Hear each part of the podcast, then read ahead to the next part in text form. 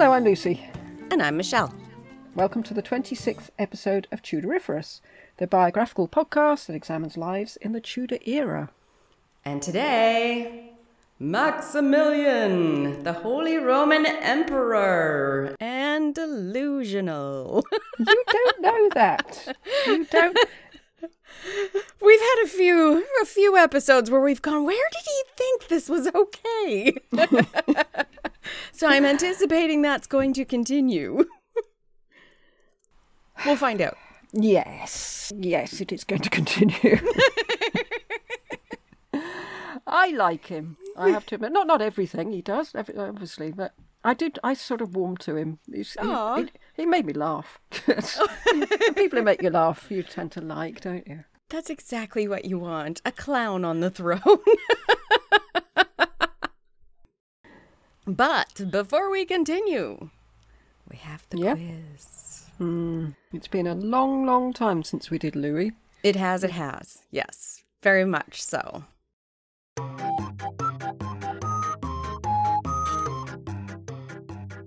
Quiz. Question one What was Louis willing to give up to marry Anne of Brittany? He was willing to give up his duchydom. A Yes. duchy. Yes. Yes, he was willing to give up the Duchy of Orleans to get Brittany. Question two What was the main issue standing in the way of him marrying Anne of Brittany? Apart from the fact he was already married. No, that is it. Oh, right. he was married to Jean of France. yes, reluctantly. What was it? Or sorry, question three. What was it about Milan and Louis that made France invade? Louis had the right to the Duchy of Milan. Yes, he was the legitimate heir how. through his mother. Right, yes. Yeah, he was the legitimate heir and somebody else took it over. Ooh, who could have that been? I don't know. Three for three. when Henry VIII, sorry, number 4 mm-hmm. When Henry VIII invaded France, Louis was already at war in Italy. What third party got involved that Louis then betrayed the treaty to? Well, from my researches of Maximilian, Maximilian is constantly being betrayed. Now, was this was this one of his? Probably not. I'm saying because you're shaking your head. Ah, so who's left? We've got Henry. We've got It's a country. Spain, No, Switzerland. Switzerland. Yes. You keep forgetting they're a thing, but yes, they're definitely a thing. I know they, They were now. not neutral. No, no, no. they invaded and he had three war fronts. So one of his underlings made a treaty with Switzerland, giving up a bunch of stuff. And as soon as Switzerland was out of the country, he hadn't asked Louis permission. no, and Louis said, I'm not doing any of that. So Switzerland got absolutely nothing. Well, they do quite well under On their- Maximilian. Oh, okay. and the last question How is Louis connected to Henry VIII? Uh, well, he married his sister. Yes, All right. exactly. Hey, four out of five. That's pretty good. That's not bad considering. It's been months. Yeah. That is enough of that. Let's crack on. Okay. Okay, on to Maximilian. Maximilian, bless him. I've, I've, I kept finding, as I was reading about him, he'd do things and I'd think, oh, Maximilian, bless him. That's pretty bad when you've got a ruler of a very large area and you're saying bless him. oh, bless his heart. yes, bless his little cotton socks. Come with me, if you will, to a frozen lake somewhere in the Holy Roman Empire. he falls in, he dies, and that's the end of the story. Thank you for listening. Oh, no, no, no, no, no. A man on a great horse is ambling over the ice. The horse's hooves slip and slither, but the man is preoccupied and barely notices. Remind me where we've got to, he says to a terrified looking boy on a pony. He's having trouble keeping the little horse from falling and throwing him. The boy reaches into his cloak with icy fingers and draws out a battered manuscript. The White King has just leapt to safety from the burning castle, cradling the terrified child in his arms, my liege, he says, his teeth chattering. Ah, yes. The man looks thoughtful. Next chapter, then. The White King delivered the child to his weeping mother, who fell to her knees with gratitude. All in a day's work, ma'am, he said, swishing back his glorious golden tresses, before adding, And now, on to fight the Turks. You're looking stunned. Okay. confused. Very, very confused. I came across two very different views of Maximilian. It depends what books you read. I mean, I read one book that was completely sycophantic. I mean, he couldn't do any wrong. Really? I've met, I've read others. Well, I haven't, I've read, there were only two books, in fact, but I've read lots of books in which he appears and um, some papers where people just think he's a complete buffoon. I shall try to keep both in mind, because the German historian Leopold von Ranke described him in 1824 as, quote, a prince of whom we possess many portraits, and yet all seem different, unquote. Oh. And I think that's true. Okay. On the one hand, we have an image of a Don Quixote or Walter Mitty, and both these both the characters were quite funny and poignant. And I did find that he would he was funny and poignant. and we get comments from like Machiavelli, quote, "He's very fickle. He takes counsel from nobody and yet believes everybody. He desires what he cannot have and leaves that which he can readily obtain." Therefore, he always takes contrary resolutions and lives under a constant state of agitation. Unquote. Or the King of Hungary, quote, Why should we deal with him? He's so inconstant, starting so many things and finishing nothing. Unquote. That's my craft room. I collect possibilities. Yes. That's what I And luckily, we have the other side of the story from Maximilian himself. Oh, I can't wait to hear this. Yeah, well, you have just heard, well, you've heard my rendition of it, but he was a keen, imaginative, and prolific writer. Okay. But he was so much besides. He was so busy, I've had to leave out so much stuff. really? Well, yeah, that, no, that makes sense. He sort of Yeah. got himself into absolutely everything. Yeah, he's everywhere, isn't he? Yeah. Hmm. For instance, I've had to leave out his interest in ethnology, archaeology, and meteorites, his interest in carpentry. The earliest surviving screwdriver was found attached to one of his suits of armour. Really? That's hmm. cool. His love of newly invented musical instruments, including the Apfelregal. And if you don't know what one of those is, I suggest you look on YouTube, or I'll, I'll put a link on the website. He made fireworks popular in Germany. He was an expert on ciphers.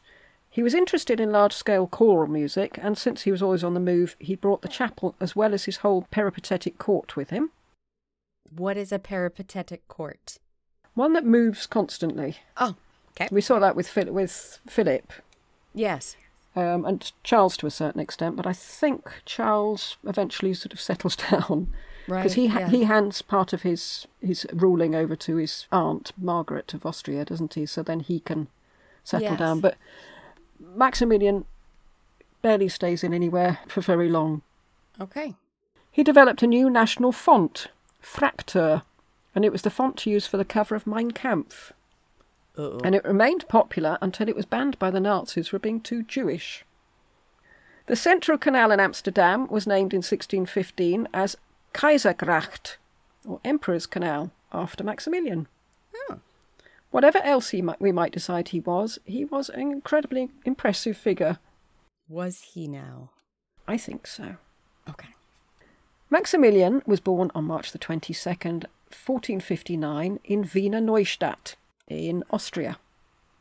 He was named Maximilian after an obscure saint who'd once warned his father Frederick in a dream of impending danger. Oh, of hmm? course. Hmm? Of course he was warned in a dream. Frederick thought his son was slow and a bit stupid, and even thought he might be mute. But it sounded to me as if poor little Maximilian just didn't dare open his mouth when his dad was around. Because he oh. was anything but mute. When he was in adulthood, he spoke six languages. Wow. He did have a speech defect as a child caused by the deformation of the lower jaw that resulted in an extremely prominent lower lip. Is this the beginning of the Habsburg's jaws I think Maximilian? so. Okay. Yeah, I've, I, got, I wondered that, but then it also reminded me of the nickname of his son Philip. Lippy. Right. So a Lippi family. And incidentally, a quick side route on the Habsburg name. In the 11th century, an ancestor of the Habsburgs, a warlord, built a castle and called it the Castle of the Hawk or Habsburg. That's what Habsburg means, Castle of the Oh. Hawk. Maximilian's mum and dad didn't get on at all. His mum, Eleanor of Portugal, was quite happy to slag her husband off in public. Oh, that's Hmm. not good. No, no, keep it at home. and she said, she said to Maximilian, quote, "If I had known, my son, that you would become like your father, I would have regretted having borne you for the throne." Unquote. But I'm not sure if it, I think she's meaning if I had known, if I had any inkling that you might turn out like that, because he was, wasn't anything like his dad. So I think she wasn't saying, if I had realised that you were going to end up like your dad, I wouldn't have uh, had to born you. I think Okay. she's saying, if I even thought there was a possibility, I wouldn't. Wow. yes. How many kids did they have? Does Maximilian have any brothers and sisters? I'm not sure. There's no not mentioned in any of the things I've read. I I haven't looked it up, but Well, with them hating each other, I'm guessing maybe there is just the one. well, Philip and Juana had a few, didn't they? And you wouldn't have thought that they would want to be that close. Yeah. Historians seem to agree with Eleanor about the worth of her husband, which I didn't think was entirely fair. Because when Frederick was emperor, the Holy Roman Empire was pretty much just Germany, and that can't really be called an empire at all. It was still a fair size geographically, yet the emperor's funding only came from his own estates. Oh. And that's the trouble with being Holy Roman Emperor, is that you are above all the princes and dukes and bishops and whatnot that run all these various bits of the Holy Roman Emperor Empire. But you don't own the land; they own the land. It's not like being a king where you've you, You're get, in you have land, you've got money. So, what is the point? Why would anybody want to be the emperor? Just because of the title?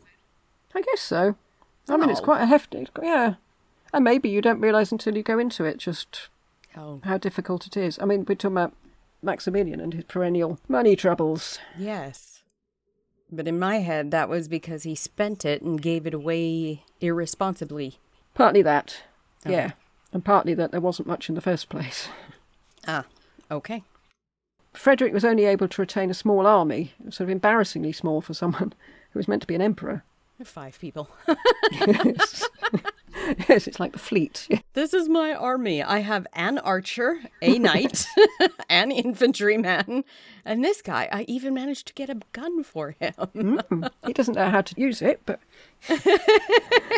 well, until the Fuggers came along, and more of their fascinating story in a future episode, none of the Augsburg merchants would lend him money, Oh, since they didn't think he had a very good credit rating. And that Oh. was because he didn't have a very good credit rating. so, and even then, the Fugger, the Fuggers didn't give him money. They gave him silk and wool to give to his tailor to make, to get, make himself something that would look a bit more imperial. so Was he thought? Oh you look a bit shabby. This is like um, when you come across somebody who's homeless and you don't want to give them money because you don't want them to have drugs, so you give them food instead. Hmm. I do not trust you to use this responsibly. I am going to give you the item you requested to get.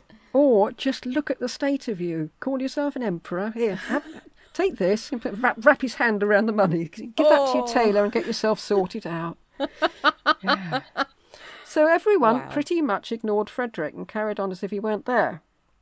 Because ideally, for the princes of other domains within the em- empire, the emperor should do as little as possible and not get in their way. So Frederick was just doing what everyone wanted.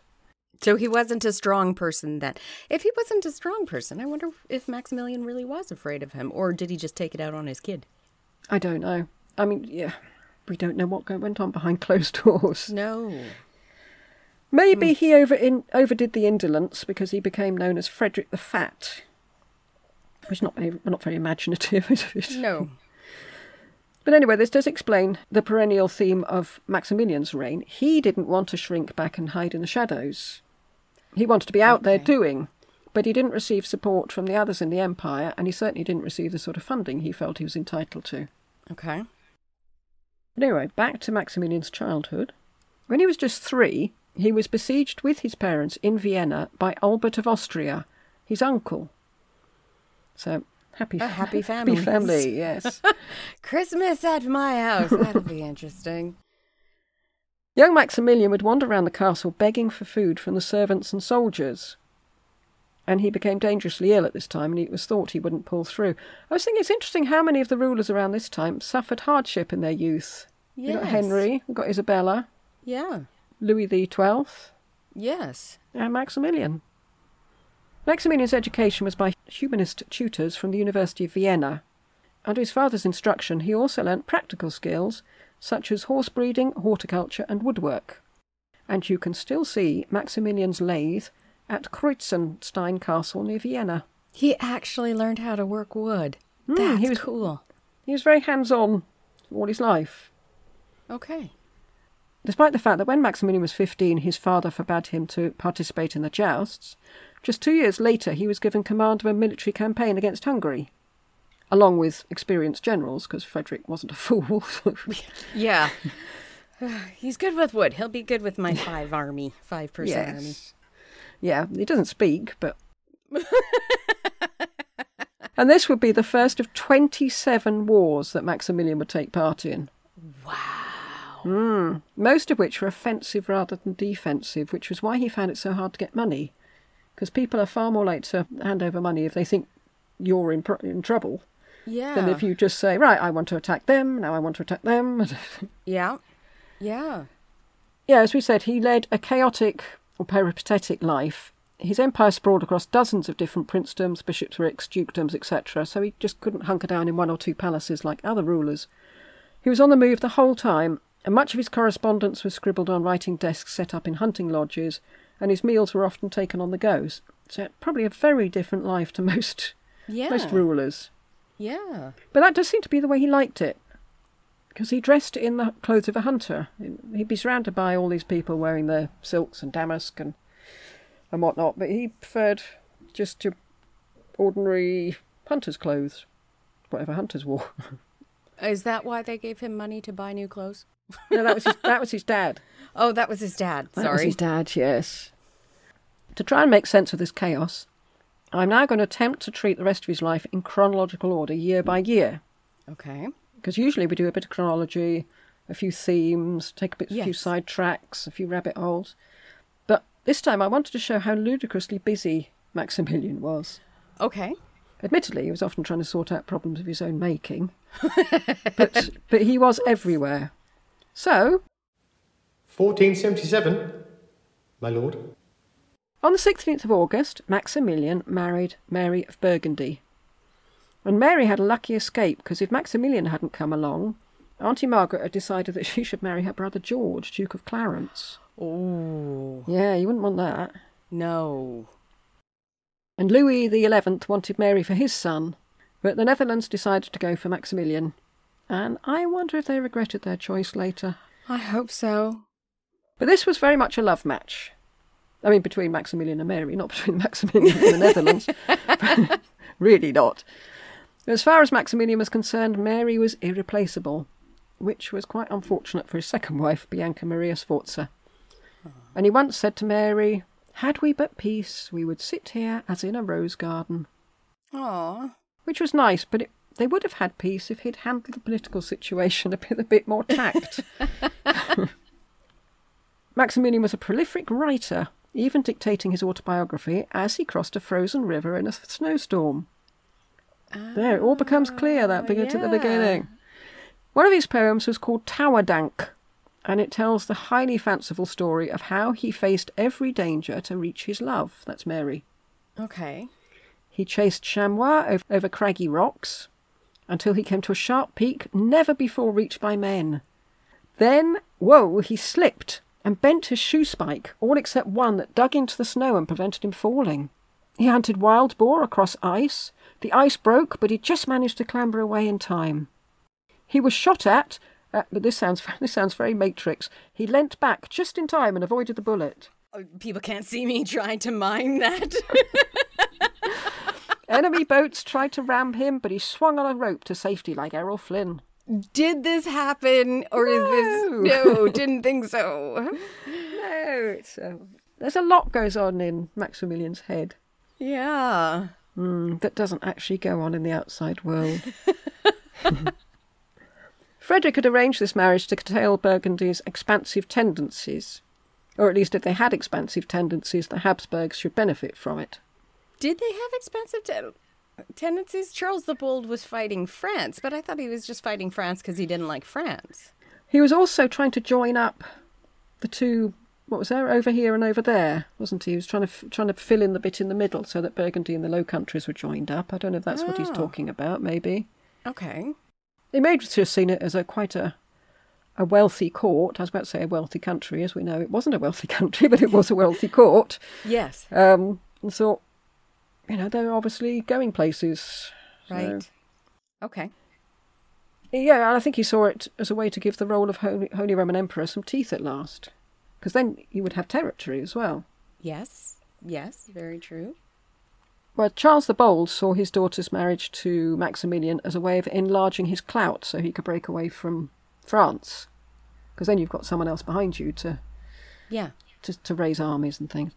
It did bring with it problems since Louis XI of France had his eye on Burgundy, and so a rivalry was set up that would last, well, on and off pretty much indefinitely. So Charles the Bold also saw another advantage linking his duchy with Frederick's. The Holy Roman Emperor had the power to create principalities and even kingdoms, and Charles the Bold did so want to be a king. Oh, okay. That makes sense. Hmm. It didn't happen though, and I'm not sure why not, except that Frederick would have been an idiot to raise such a powerful man as Charles to the status of king and make him a potential rival. Okay. And also, Charles the Bold died in this year in the Battle of Nancy when he had his face eaten off by wolves, if you remember.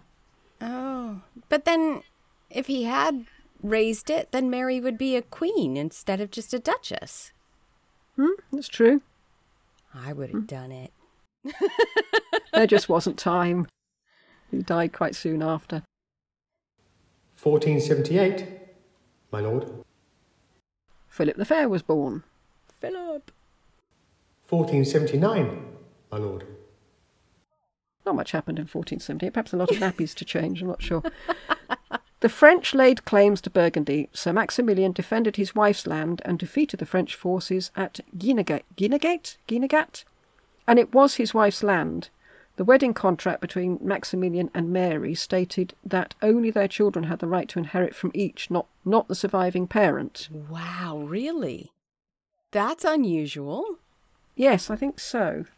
I presume that the people running the Netherlands, uh, uh, the Low Countries, must have thought we need to protect our country. We don't know what this man's like. Well, they, Yes. soon, they soon found out. But, so perhaps we have to protect it from Him. from him. Yeah. Yeah. But Mary had tried to bypass this rule by promising to transfer territories as a gift to Maximilian in case, case of her death, but she wasn't allowed to do this. And I'm not quite sure what would have happened if Maximilian had gone first, since Mary had already ruled alone, so you would think that they would assume that Mary could take over, but Yeah. that wasn't the case anyway. 1480, A daughter, Margaret of Austria, was born. More nappies. 1482, A very sad year for Maximilian, well, and Philip and Margaret, as Mary fell off her horse and died. And I'm not sure Maximilian ever got over that. You don't really think of that, but horses killed quite a few people. Hmm. William William of Orange. William and Mary. Did he die on a horse? He died off the horse. Right. Uh, yeah, not many little- people die on a horse. The the horse tripped on a molehill and threw him. oh, the little gentleman. The, Yes, in the velvet little little velvet gentleman. The mole. Yes. Yes. Yeah, I'm not sure Maximilian ever got over that. They'd only had a few years together. He had to agree to let the States General act as regent for Philip, which he was reluctant to do. He was also forced to allow the betrothal of young Margaret, two years old, to Charles VIII of France, which he was also reluctant to do.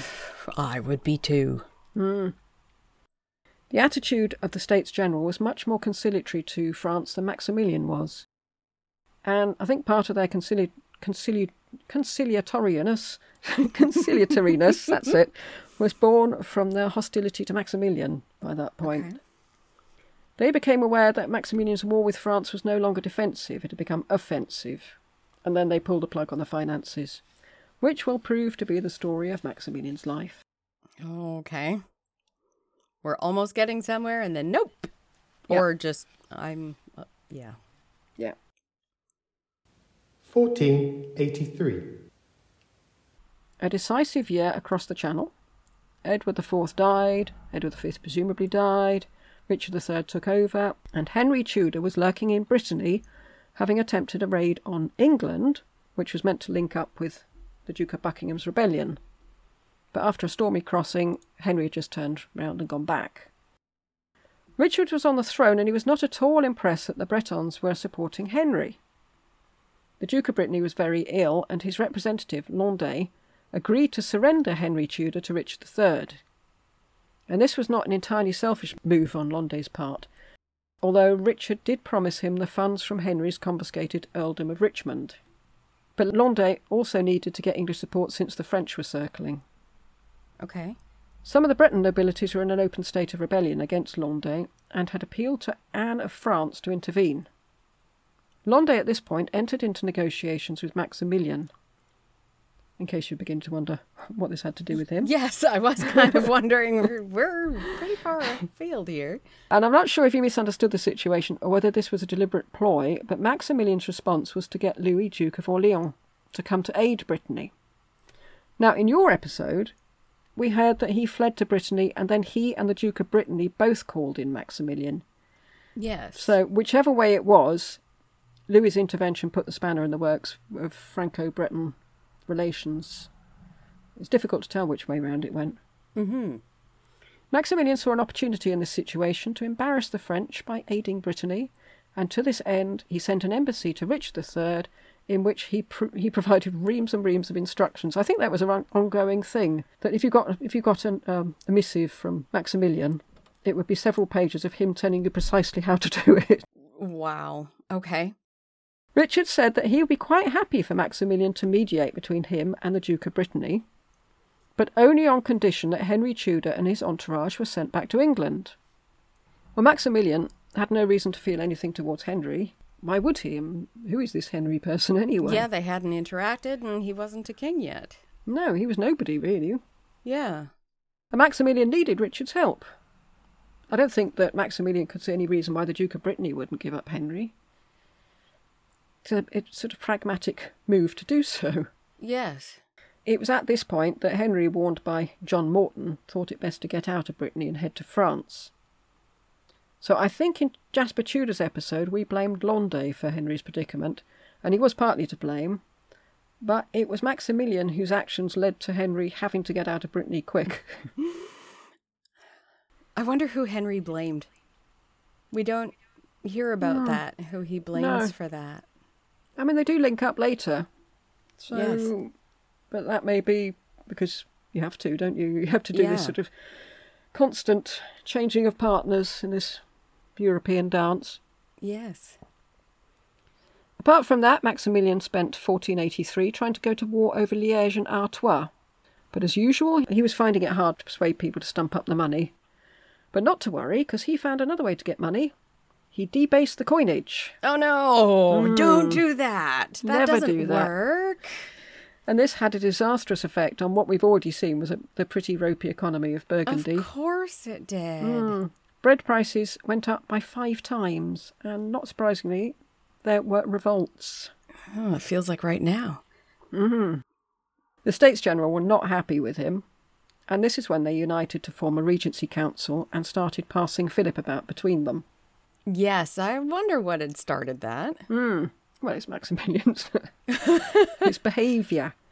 The authorities of Ghent started minting their own coinage, presumably to counteract the damage Maximilian had done with the economy, and these coins only carried Philip's image, not Maximilian's. Hmm. And he was deposed as head of the Order of the Golden Fleece. Oh, Yeah. you've been booted. He was not a happy bunny. I wonder if we know of anybody else who got booted out of the order. Well, he didn't get booted out of the order. He was just no longer the head. Was he allowed to stay in the order? I don't know. He just says he's not the head anymore. That's even worse because you're there and there's somebody else who's the head. So, Yes, looking at you as if you're the one that's the problem. hmm. 1485. Maximilian spent 1485 campaigning through, throughout Flanders, forcing one city after another to surrender. I mean, this is his own country, effectively. Oh, and it was a brutal campaign that made use of German mercenaries called Landsknechts. And they were led by Martin Schwartz. Schwartz. Martin Schwartz. He was later to die at the Battle of Stoke fighting for little Lambert Simnel. Yes. And the song that's going through my head is from The Shadow of the Tower. It's Henry VII sitting down, not actually in the battle, tapping his fingers and singing about Martin Schwartz. Oh, right.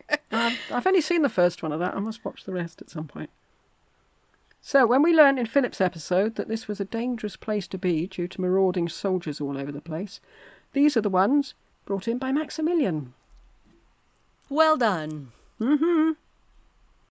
1486. This was a busy year for Maximilian. In April, he was elected King of the Romans, sort of at his father's instigation, but more that everyone said that Frederick was incompetent and needed the support of his rather more go getting son. But they probably said it to him as if, tell you what, why don't you call your son in? You know, it could be a father and son team, it'd be really good. Yeah. And he thought, oh, yeah, they obviously like like my family, and only they're just like, Yes. go away. But that was all Maximilian had, just his titles. And what use what use were they to anyone? Because there was no land to call his own, It's- They came with nothing, just the titles. just the title, no mm. land, no money. And moreover, his appointment was not sanctified by the Pope, since Innocent IV was disgruntled by what he saw as an infringement of papal rights. And this Oh. sounds very petty, but I suppose the Pope had to make the regency respected. Yes. It'd be quite easy for rulers at this time just to ride, ride rough, roughshod over the papacy. Yes. When Maximilian received the kingship of the Romans, he was meant to pledge allegiance to the Pope. Then it's traditional.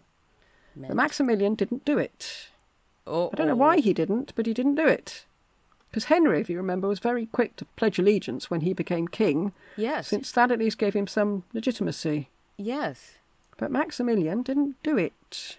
He then started using the first request, and this gave him the right to appoint people of his own choice to clerical offices. Oops. And he would have been allowed to do this anyway, but you were meant to ask the Pope for permission. It was meant to be a privilege, not a right. Right. And Maximilian didn't do it. The hmm. popes then started suggesting that the election might not be valid, and Charles VIII, seeing a chance to get back at Maximilian, also questioned its validity. And you'd have thought his dad would have pushed Maximilian into pledging obedience, but Frederick had issues with the Pope himself. Oh. And we, we, it's a bit of a pain. We've recorded the Malleus Maleficarum episode out of sync, so. but we will find out that Wil- that Wilhelm Kramer, who's who's the writer of Mal- Malleus Maleficarum, had to stay in prison because he criticised Frederick's messing about with the oh. papacy. Oh. So there we are. We're at this point, and that's why Okay. the, that's why the Pope forgave Kramer. Because he backed up his privileges and his rights. Then Maximilian raided northern France with the help of Spain, Brittany, and England, which was now being run by that bloke that who had to escape from Brittany after hmm. Maximilian had promised to hand him over to the enemy. Sorry, who? Who are we talking about? This is Maximilian. I'm thinking. Going, who? Who? Yes. What, him? Yeah. Oh, I, I think I remember hearing something about him. Wasn't he running away? But Maximilian had to pull out because he ran out of money. yes, no money. Even though he was king of the Romans, he was still reliant on Burgundy for funds. And they must have got so fed up with him because him and his troops had decimated the country and he kept asking for money to fight France. Oh, jeez. Hmm. And father and son were now at loggerheads because Frederick thought Maximilian was too incompetent to run the empire, and Maximilian True. thought his, da- his dad was too slow and cautious. True. Also, Maximilian was fighting the French and saw that as the priority, whereas Frederick was fighting his own battles with Hungary. And to make it worse, Frederick wanted Burgundy to fund that too. Oh. So Burgundy must have thought they were onto a good thing joining with the Habsburgs. Whoops. But they didn't realise what money grabbing monsters these pe- these Habsburgs Wow. are. Yeah. 1487. Still more problems on the papal front, but at least now both sides appeared to be conciliatory. The Pope asked him to help on his crusade against the Ottoman Turks, and Maximilian agreed, but the Pope insisted on secrecy because he didn't want to show openly that he was corresponding with Maximilian when he still hadn't received his pledge of ob- obedience. Hmm. I- Just, just say it, Maximilian. Just say it. you don't have to believe it. Just say it. It's thought that Charles VIII had threatened the Pope by claiming that he would support the King of Naples if the Pope found in favour of Maximilian. okay. Finally, in October, Maximilian sent a missive to the Pope pledging his obedience. Finally. Even then, he only pledged for Burgundy and Austria, and he didn't mention being King of the Romans, and that was what all the fuss was about in the first place. And for some reason, I can only assume it's because the Pope needed Maximilian's help with the Turks, the Pope let the subject drop. Seems uh, indicative of Maximilian's personality, that whole escapade. Yes. You think, just do it! Get it done. It's fine. 1488. Possibly a less busy year, since he spent three months captive in a spice depot in Bruges. what? We heard about this in Philip's episode that he went to Bruges. He was told to leave, he had to leave his army outside and he was going to Bruges to negotiate, and then he found himself locked in a spice depot. At least you smelled good. But it was a grim time. Not only did he have to watch his entourage being racked and decapitated outside his window, but he was in real fear of death or being handed over to Charles VIII, which might have been the same thing. He had his faithful jester with him, who offered to change clothes with him and escape. And I quite like the idea of Maximilian escaping with a sort of three cornered hat with bells on and a bladder on a stick. you look like a clown. Now you are a clown. But Maximilian refused as he didn't want to put his jester in any peril, which is nice. Yes. Although, when you think about it, this story can only have come from Maximilian Right. because The jester didn't make it. he was decapitated too. Ooh. You can't decap. I can still see him in the hat being decapitated. Mm. Maximilian wrote to his father saying, quote, They will give me poison to eat and so kill me. They are taking all my people from me. This is my last lesson for good and all. I beseech you in the name of God and justice for counsel and aid. Unquote. And for once, Frederick pulled out all the stops to rescue his son. And I'm sure he did it because he loved his son, but he also must have been considering that he was his only heir. So we know he only had one He didn't love his son. So, if he wanted a dynasty to continue, he was going to have to get Maximilian out of there. Oh my he- goodness. He got together 20,000 men, which is a hell of a lot of men. It's a lot more than five. Well, I began to wonder whether it was a misprint and it should have been tw 2,000, but it said 20,000. And where's he getting the money and the people? Are these hmm. mercenaries or are they people from his own lands? I'm not sure. I mean, 20,000 mercenaries would bankrupt them, I would have thought. Yes. But again, Maximilian has got his Landsknecht, so I suppose they're, hmm. they're there. Also, the Pope placed an interdict on Bruges, which shows that there must have been some sort of rapprochement between Maximilian and the papacy.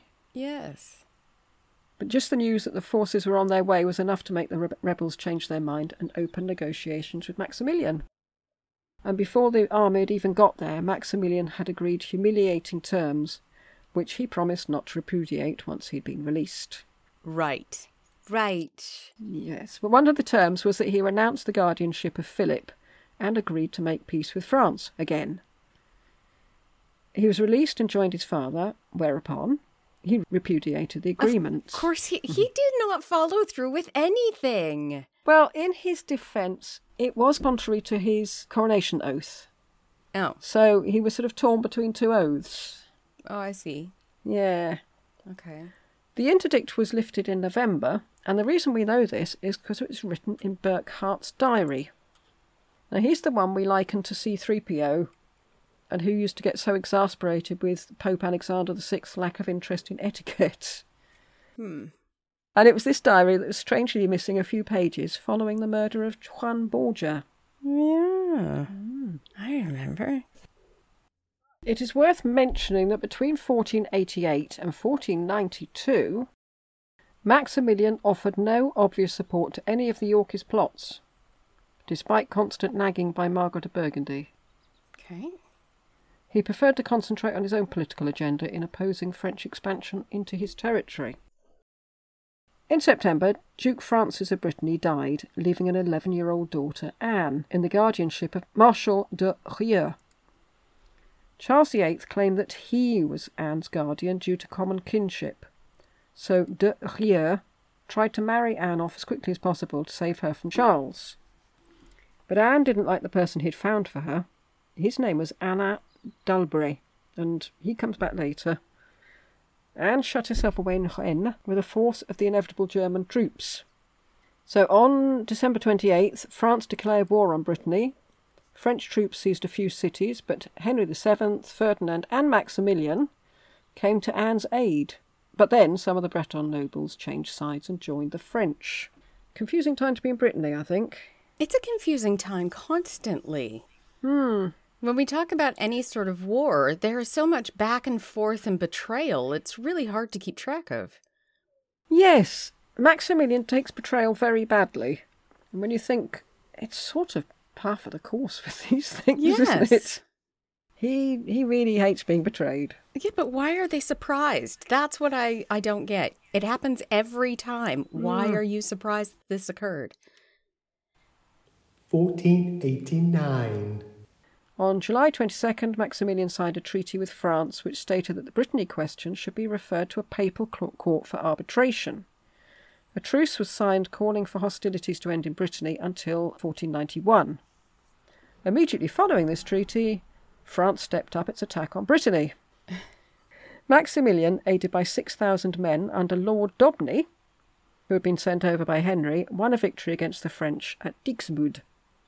But it was all in vain, because Maximilian was soon bought off by Charles. The Treaty of Frankfurt was signed by both men, and the gist of it was that Charles said he would use his influence with the Flemings and they would settle the Burgundy question. Okay. I'm not quite sure what the Burgundy question was, except I- that they didn't. Burgundy didn't want Maximilian. But they also didn't want Charles, so does they don't want Charles. No, they they want Philip, really, didn't they? I suppose. Mm-hmm. As a result of this treaty, Flanders again recognised Maximilian as lawful regent and guardian of his son, and granted him the sum of three hundred thousand gold thalers. Oh, jeez. Don't give him anything. Sometime this year, Maximilian attended the Frankfurt Trade Fair, where he met a man who was to have a huge impact on his life Jakob Fugger, the financier. Maximilian wouldn't have been able to achieve anything like what he did achieve without the help of the Fuggers. Mm-hmm. Well, that's because he had no money. Yeah, it's not as if the Fuggers did it out of the kindness of their heart. 1490. In March of this year, Maximilian married Anne of Brittany. He sent four proxies for the betrothal, which seems a bit excessive. Do you need to send four proxies? Were they expecting three to pass away on the journey? I don't know. Alain d'Albret, the former suitor of Anne of Brittany, was incensed that he had been jilted and entered into a secret agreement with Charles VIII, Oh. offering him the keys to the principal city of Nantes. Oh. Hmm. Oh, yeah. I remember this now. Yeah. Charles took Nantes and several other cities until the only independent city left was Rennes, which was defended by Henry and Maximilian's troops. Mm-hmm. Henry offered a fleet of ships, 15 this time, to make a fleet. Ooh. to take Anne away to safety, and she refused. And it's thought that she assumed that her husband would come and save her. Her husband, Maximilian. Nope. But time went on, and the unpaid troops started mutinying. The city was running out of food, and still Maximilian didn't come. Unfortunately for Anne, he'd got embroiled in a war against the King of Hungary, and it was a war that was probably of more interest to Frederick than Maximilian, but Frederick may have pointed out that he did help his son out of that little bit of bother in Bruges, Mm-hmm. so he owed him, but and he wanted to get regain the family's traditional lands in Austria that had been taken by Hungary. And Jakob Fugger was happy to finance the venture. Vienna capitulated without a fight. Maximilian then pushed on through to Hungary. Uh, the Hungarians were, fight, were already fighting with the Turks, so they just they agreed with Maximilian to give trading rights to German merchants. And as usual, Jakob Fugger did extremely well out of his investment. They they make an interesting team, Jakob Fugger and Maximilian. I'm trying to figure out how he made good money out of that investment. Like how much how did they come to an agreement of how much he's gonna get? how much Maximilian's going to get? Yes, Or how much Fugger? Fugger- Both. How do they decide? Fugger does very well out of it because Maximilian gives him things.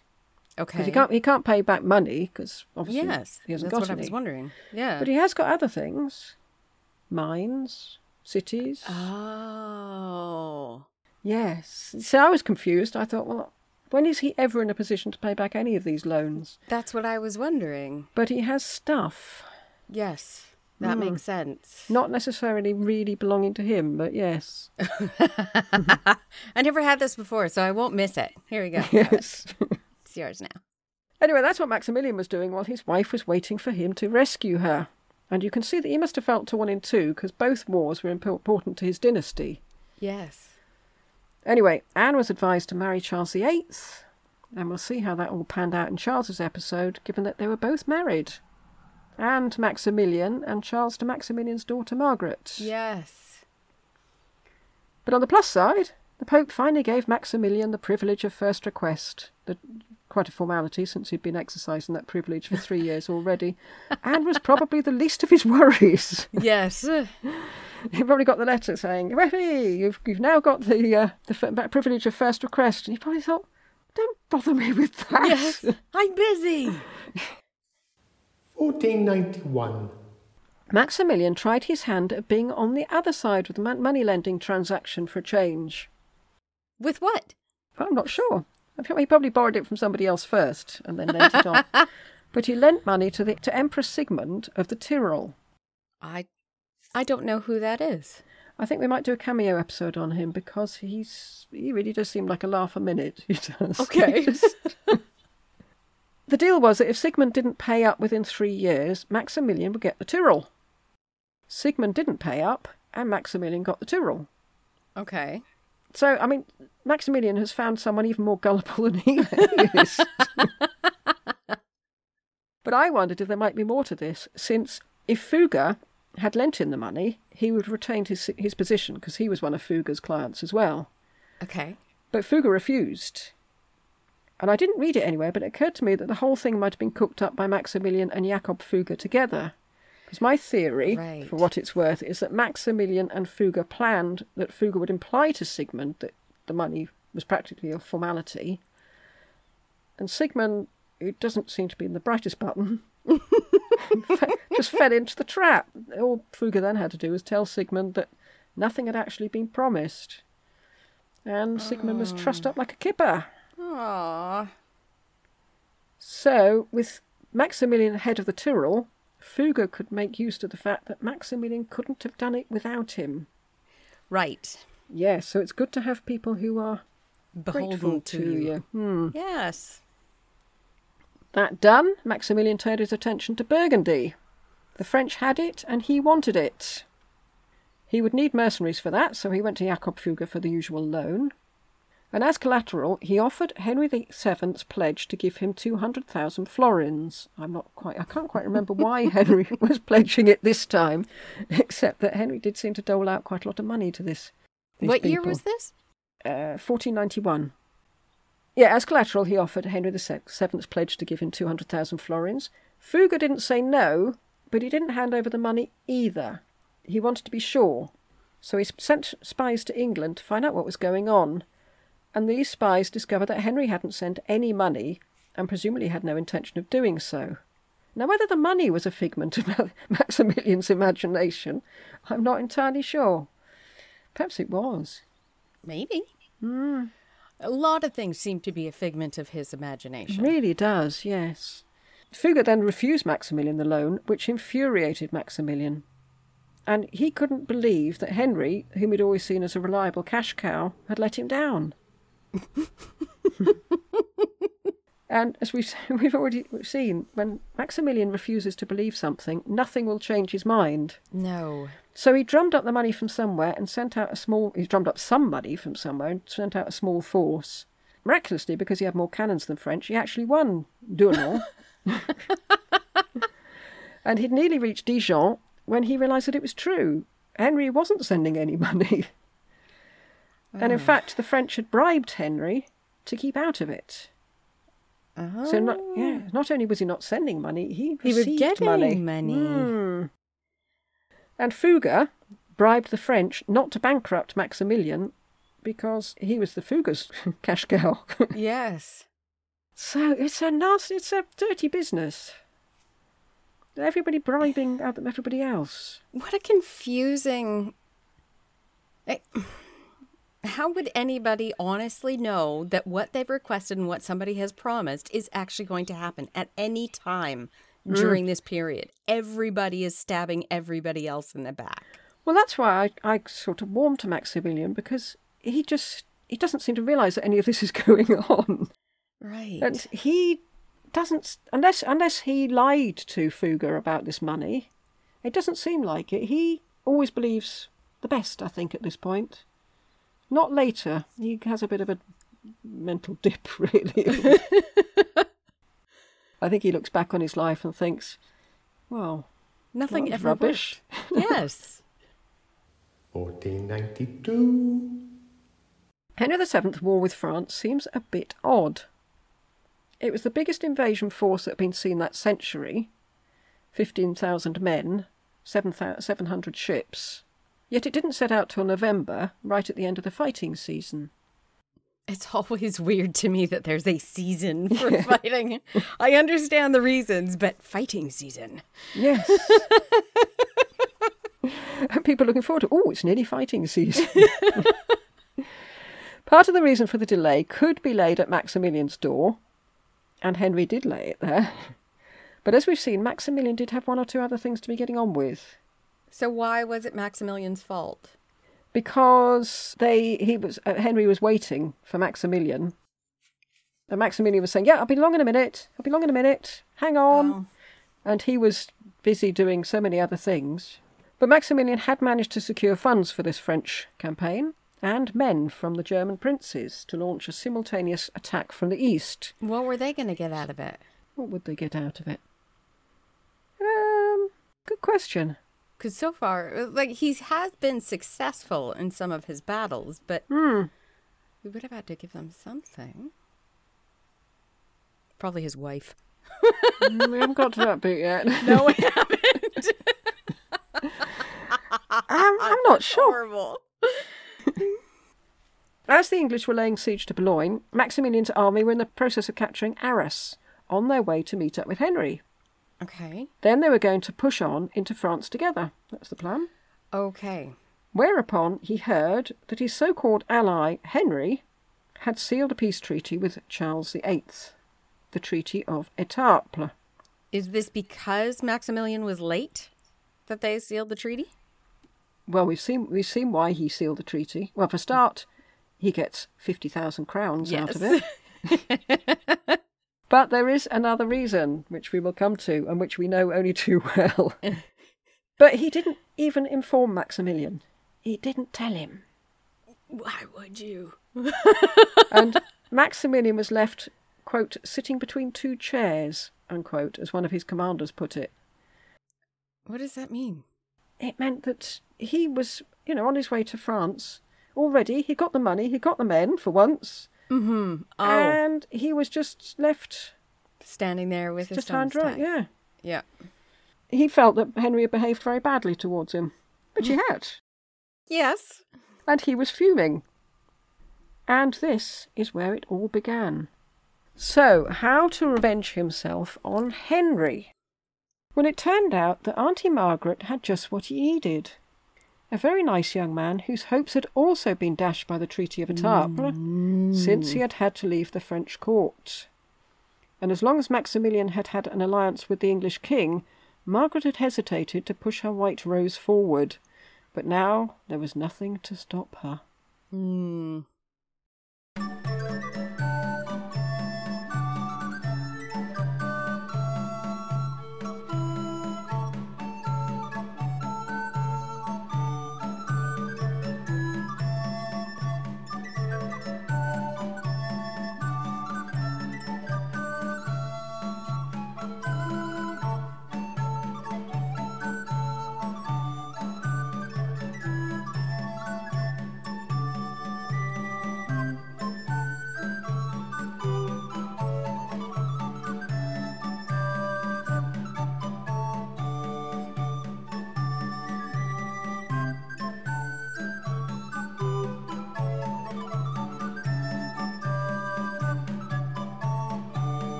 23.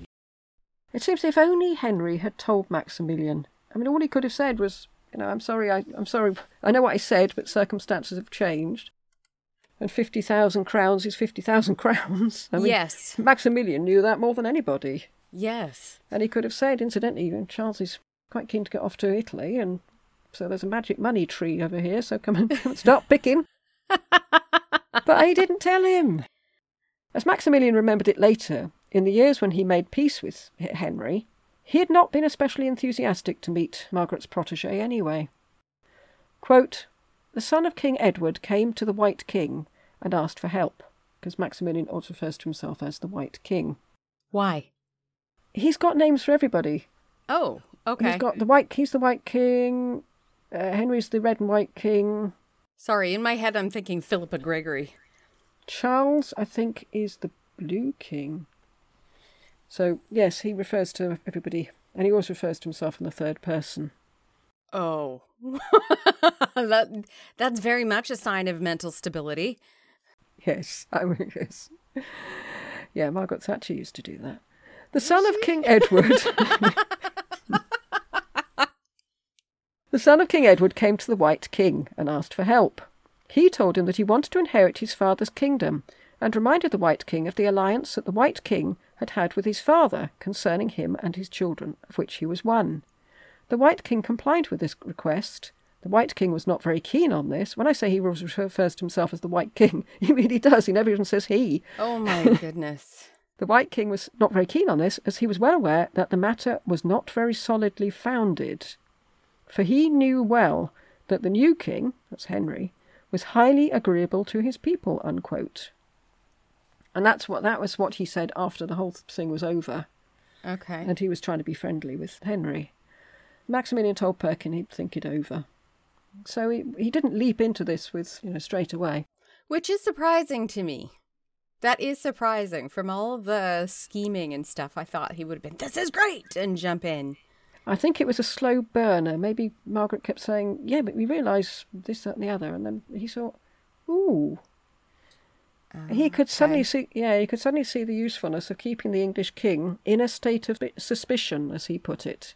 Oh, that makes sense, because then you can constantly get money from him because you're mm. not actually giving him a yes or a no. Yeah, okay. I can see that. And in April 1493, there was a rumour at the French court that Maximilian intended to try to, quote, make King of England the boy who calls himself the son of King Edward, who fled thither, and to give him his daughter, that's Margaret, to wife, in order to make perpetual war on France, unquote. Really? He was going to marry his daughter to Perkin.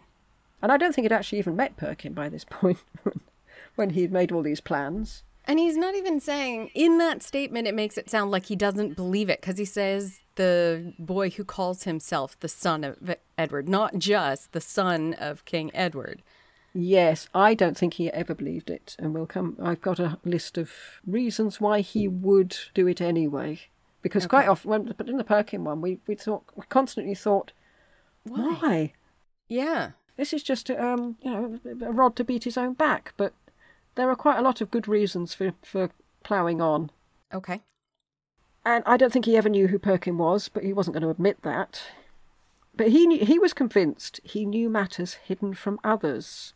This is Maximilian, including the true inward nature of men that he met, and he called this the secret knowledge of experience. And we're getting back into Pico land now for people who who are patrons and had heard all about Giovanni Pico. And maybe that's why he always seemed to be so put out when things go wrong, because he thought he could read people and they didn't always act as he predicted. Right. So Maximilian would have looked at Perkin's character, since he believed that personality came from hidden stars. I mean, they were all at it, weren't they? Yes. Frederick had dabbled in alchemy and apparently been very successful at it. Now I don't know what quite what that means.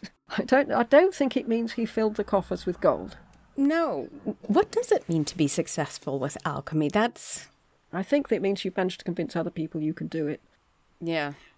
Maximilian believed in a sort of alchemy of man's character, and he had a master of secret instruction who said that on these occasions of high decision making, he did not call Maximilian a man, he called him time, for his pupil had gone so far beyond the limits of ordinary men that his master had no more to teach him. And you think if Maximilian is taking his political advice from this man, his master hmm. of secret instruction, it's not surprising he got into so much trouble. Yeah. Two weeks after their first meeting, that's Maximilian and Perkin, the Milanese ambassador reported that Maximilian was already working on a compromise between Edward's son, supposedly, and Henry. But the English king remains mistrustful, he said. I think, well, yes. Yes. Henry probably knew a lot more about Perkin than Maximilian did, because he'd already had it for a couple of years already by this point. He'd followed his progress from Ireland to France. And he had all those spies. You haven't mentioned that Maximilian has the same kind of spy network yet. I don't know. You don't hear about Maximilian's spies. You hear about Fugger's spies. Maybe he's a bit more intelligent than I feel that Maximilian. Maximilian is a sort of newborn lamb in amongst these wolves. really. Yes. But Perkin was new to Maximilian. He'd only just turned up. Huh. And we know that for Henry, he was one of the reasons, if not the main reason, for signing that Treaty of Etaples. Right. He was hardly going to tell Maximilian that. In August, Frederick died of a surfeit of cold water and melons.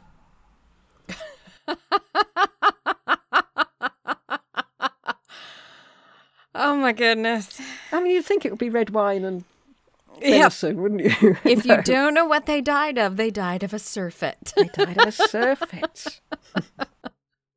well, they say that's what killed him, but I, I, I think that must have been the last straw because he'd been ill for a while and had actually had his foot amputated. So Ooh. Oh. I don't know. It might have oh! been diabetes. Possibly, but oh yeah, no hmm. painkillers. Oh no. And Perkin, if you remember, attended the funeral as a special guest. So that's how that's how quickly things have moved on. And due to his father's death, Maximilian became de facto head of the Holy Roman Empire. And the elections must have gone without incident because none of the sources I looked at said any more than this. And I think because he was king of the Romans already, the emperorship had been pretty much promised him then. But again, like the king of the Romans, what did being Holy Roman Emperor actually mean? I mean, he, he's not a proper ruler like Henry or Charles. Well, wait, does he have an area? Like the Holy Roman Emperor is pulled from a group of princes. So I'm assuming now that his father's dead, he does have a pocket of land. It's not the whole empire, but he should have. They have their traditional land is in Austria, Okay. and they've had they had to fight to get that back, Oh. which is what he was doing before when he when he should have been, or perhaps should have been, saving his wife from Charles VIII, mm, Yes. Okay. which was why it was sort of difficult. I mean, what do you do? Do you save your lands or save your wife? He'd never met her, I don't think, because he sent those four proxies instead. Yes. So I don't think there was a an emotional connection there. I sure hope not. So, Henry found it impossible to believe that Maximilian aided and favoured what he called such a deception as Perkin with any sincerity, and it was, quote, derogatory to the honour of any honourable prince, unquote. That's what Henry thought. Mm-hmm. And such a course would add nothing to his reputation and bring him, Henry said, even less profit, so he knew where Maximilian's heart lay. right where his was. Profit. And Henry said to the Richmond Herald in March 1496 that it was Maximilian's wish for, quote, another king in England whom he can use himself and put in our place to help him succeed in his business, unquote. So Henry never thought for one minute that Maximilian believed that Perkin was genuine. So, why did Maximilian side with Perkin? Well, I've thought of 13 reasons. So, one, Henry made peace with Charles VIII and had left Maximilian high and dry, and that was definitely the trigger for the whole thing. so revenge. Revenge. Number one, revenge. Two, Maximilian had a claim to the English throne that was at least as good as Henry's. Really? Because, yeah, he could trace it back to John of Gaunt like everybody else. Like did. everybody else. Yes, absolutely everybody else. Three, Perkin had offered Maximilian the throne of England if he, Perkin, died childless. Right. I Yeah. remember that. Four, Auntie Margaret was insisting on it, and Maximilian was very fond of Margaret. Really? He called her the old lady. Aw. Five, Maximilian would have a puppet on the English throne. yes, that makes sense. Six, Perkin was a useful bargaining chip with the Holy League. Why? Why was he a chip? Oh, because right. Never mind. I can answer that one because Isabella and they were trying to get him into the Holy League, and they were trying to get him to give up Perkin, so he was getting more and more concessions out of Spain to join the Holy League in Italy. Yeah. And on top of that, seven, Maximilian gained expedient marriages with the Spanish court on the understanding that he dropped Perkin. Yes, with Margaret. Eight, Perkin had been to Frederick's funeral. Maximilian could hardly backtrack and say that her commoner had been a special guest at his father's funeral. Oh, saving face. Yeah, I think that'd be quite quite important to someone like Maximilian. Yes. Nine, it was in the stars, and Maximilian, like most of the rulers, was very superstitious. Ah. Ten, Maximilian enjoyed the thrill of it all and annoying everyone. I think he liked to be the centre of attention. You can add that to all the rest. That, that's an automatic, and everything else is just an additional bonus. Eleven, what did he have to lose? If Perkin won, Maximilian had an ally on the English throne. If Perkin lost, he could just drop him. Yes, very true. Twelve, his father had thought he was a fool. Maybe his father was right. and thirteen, Maximilian liked Perkin. People liked Perkin. Sorry. Yes. Yeah, Everybody seemed to like him. I mean, he ingratiated himself so much with James that James gave him money even when they weren't getting along. And a cous- his cousin, I think, was his cousin. I think um, Catherine Lady Grey? Gordon? Yes. Or Gordon. Why do I keep calling her Lady Grey? Yes, Catherine Gordon. That's all the reasons why Maximilian may have chosen to side with Perkin. I mean, there was a lot in lot in it for him. Yes, it which was. I don't think we spotted when we were talking in Perkin's episode. It just seemed Not at all. just thought, who is this loony taking this side? well, now we know who this loony is. It's it's Maximilian. And it makes total sense. It does. On a happier note, Maximilian got married again. Yay! Well, for him, it's a heavy note. This time to Bianca Maria Sforza. She had been orphaned at an early age and was offered to Maximilian by her lovely uncle Ludovico. And he was keen to make an alliance with Maximilian to legitimize his rule over Milan, which, as we saw in Leonardo's episode, was based on even flimsier claims than Henry's had on the English throne. yes. I'm not entirely sure precisely how it legitimizes his rule, except to say, don't mess with me or I'll set my son in law on you, and he's the Holy Roman Emperor. It would also bring him up in status because he's now married the daughter of the Holy Roman Emperor. Mm. So it might just be status and power rather than. Well, no, the Holy Roman. Emperor's the Holy Roman Emperor's married his niece. Oh, niece, yes. Yeah. So that was what was in it for Ludovico, but what can possibly have been in it for Maximilian? She had a substantial dowry. 400,000 ducats. Wow. Hmm. I'm not sure where Ludovico got all this money from, but he. Maximilian had money coming to him from all over the place. And yet he was broke all the He was time. broke all the time. In fact, the happy couple didn't meet until a full year after the wedding. Wow, that's also awful. Yeah, Maximilian had been represented by a liegeman at, um, at the wedding. Their marriage was not a happy one. She'd effectively been sold to Maximilian because he had no reason, real reason to want to be linked to the Sforzas.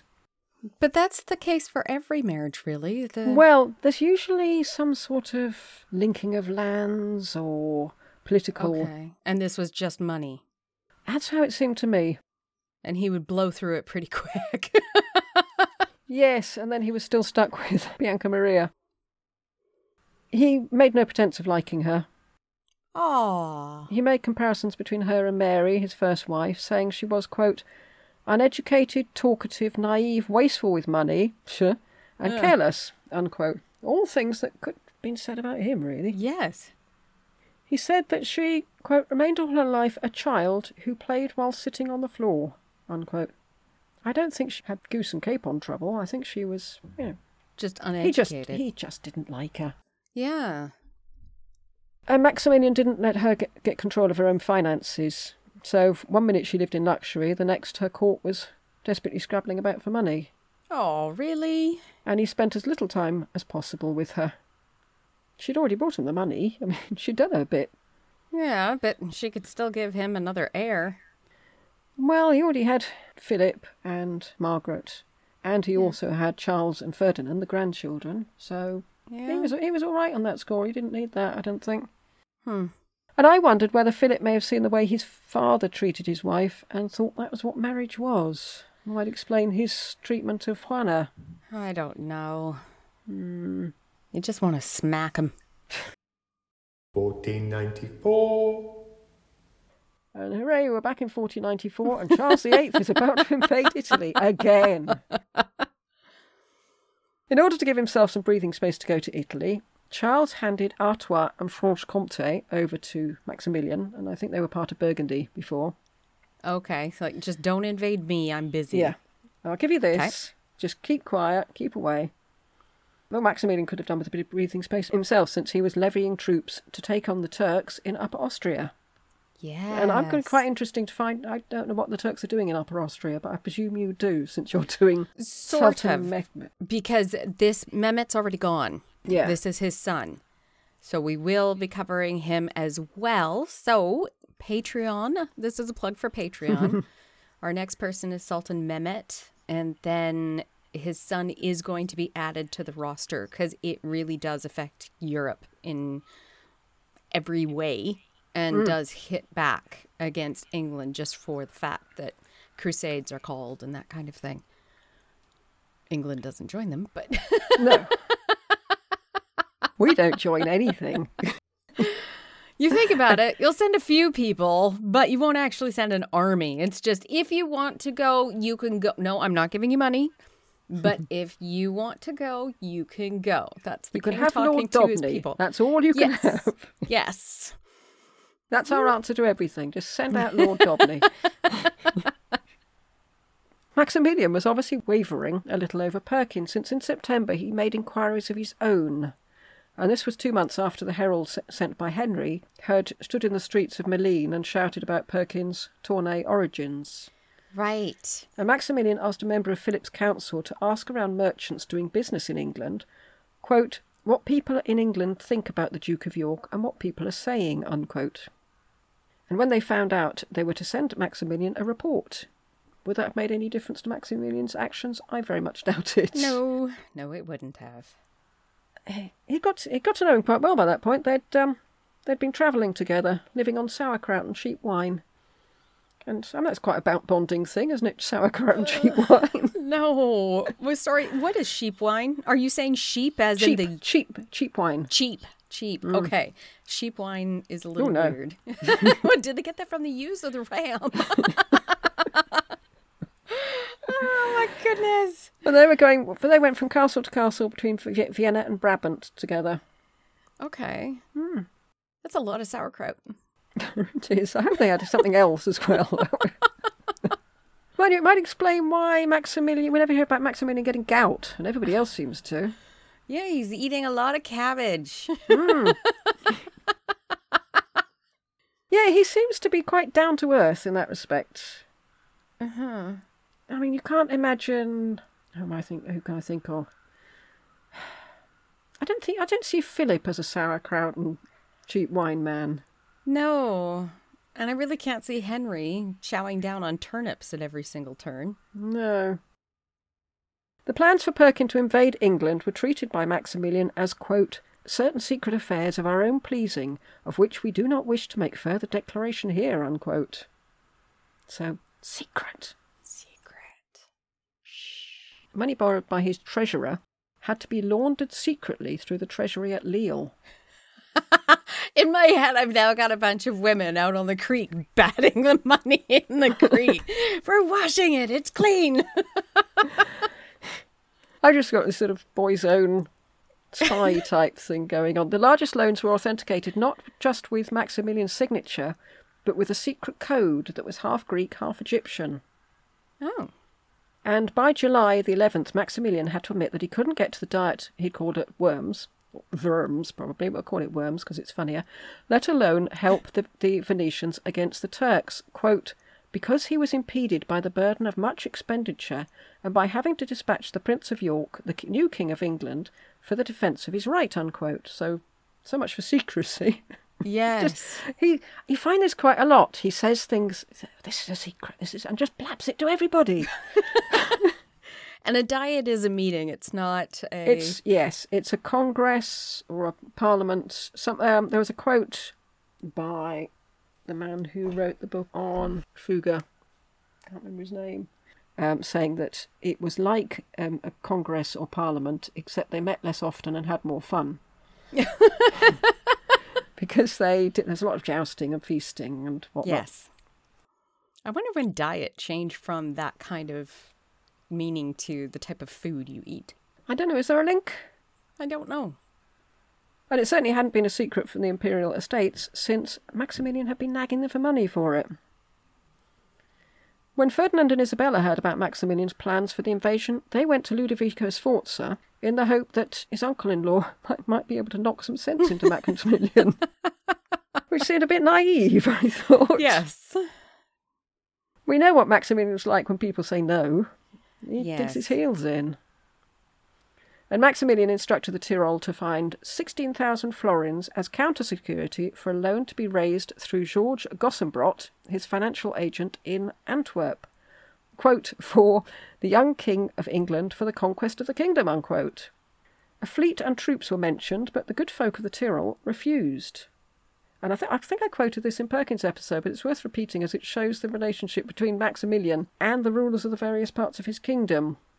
Quote, We asked Gossenbrot to come to us and describe the situation, and we assessed with greatest care whether we could find some way to comply with your wishes, as we have always been willing to do before.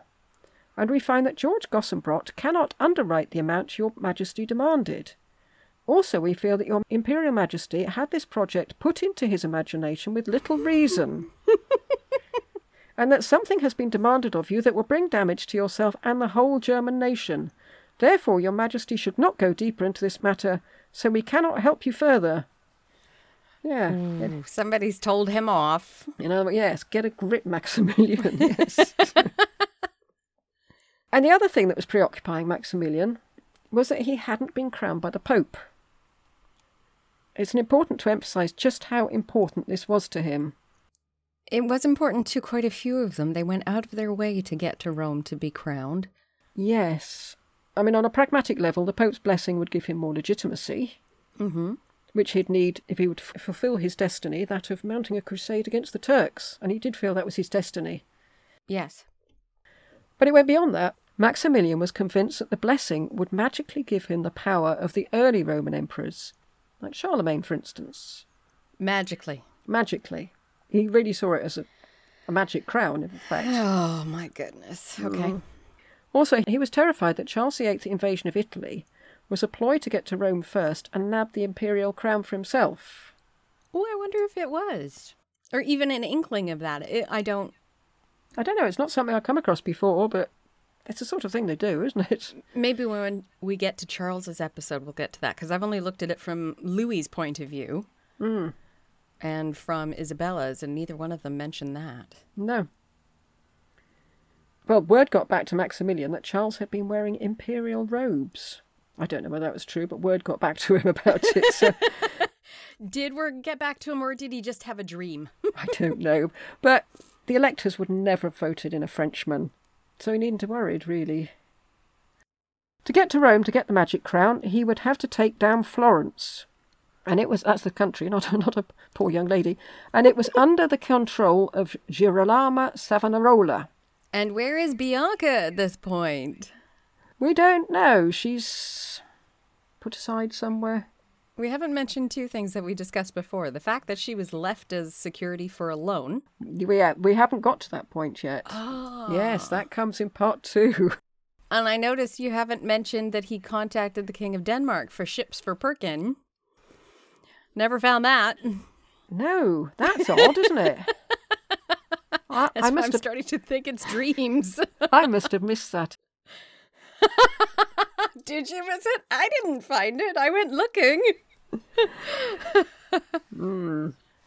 Well, he had to get to Florence, and it was under the control of Girolamo Savonarola, whom we've hardly mentioned in our main episode, but is an old friend to the patron episodes. Mm-hmm. Savonarola had welcomed the French mainly since he saw their arrival as a vindication of the premonition he had had, with God's hand coming out of the clouds clutching a sword. And taking down Florence would be a doddle, since Maximilian had been categorically promised help by Venice and Milan, and his son Philip had pledged to keep the French occupied in Burgundy so as to split the troops. Okay, it sounds reasonable. What am I missing? I'm I'm waiting for this to go sideways. No one turned up. That's definitely sideways. Nobody turned up at all. And even worse, Philip didn't hold up his side of the bargain either. His own His son. own son. it's happened again. Oh, this poor guy. Yeah, First Henry VII let him down, and now this. And on Wow. that sad note, we will leave part one. I think I forgot to say at the Is it a beginning. this is note? this is a two-parter. To know. So, Wow. yes, he was left. He, had to, he just had to go home. Oh, that's like you know, if he had set See, up his own close, birth, You're you're close to saying, "Oh, bless." now. bless his heart. I, I can picture him setting up his own surprise birthday party and nobody arrives. yeah. Aw. Yes, I found this all the time. You just think, "Oh, Maximilian." You poor guy. Yeah. I mean, there are many reasons not to like him, Yes. but I, I found quite a few to like him. Aw. So that's the end of part one, and we'll do part two. We'll put out part two next week, Yes. and we'll get to find out whether Bianca Maria Sforza was ever redeemed from that pledge. The question that's been sitting around since we first came across that. Yes, which was last spring, I think, wasn't it? Yeah. Mm. I'm hoping. Hoping. That's the end of the first part of Maximilian, the poor deluded clown. Yes. Thank you for listening. We'll see more delusions and clownage next time. Thank you for listening. Goodbye. Goodbye.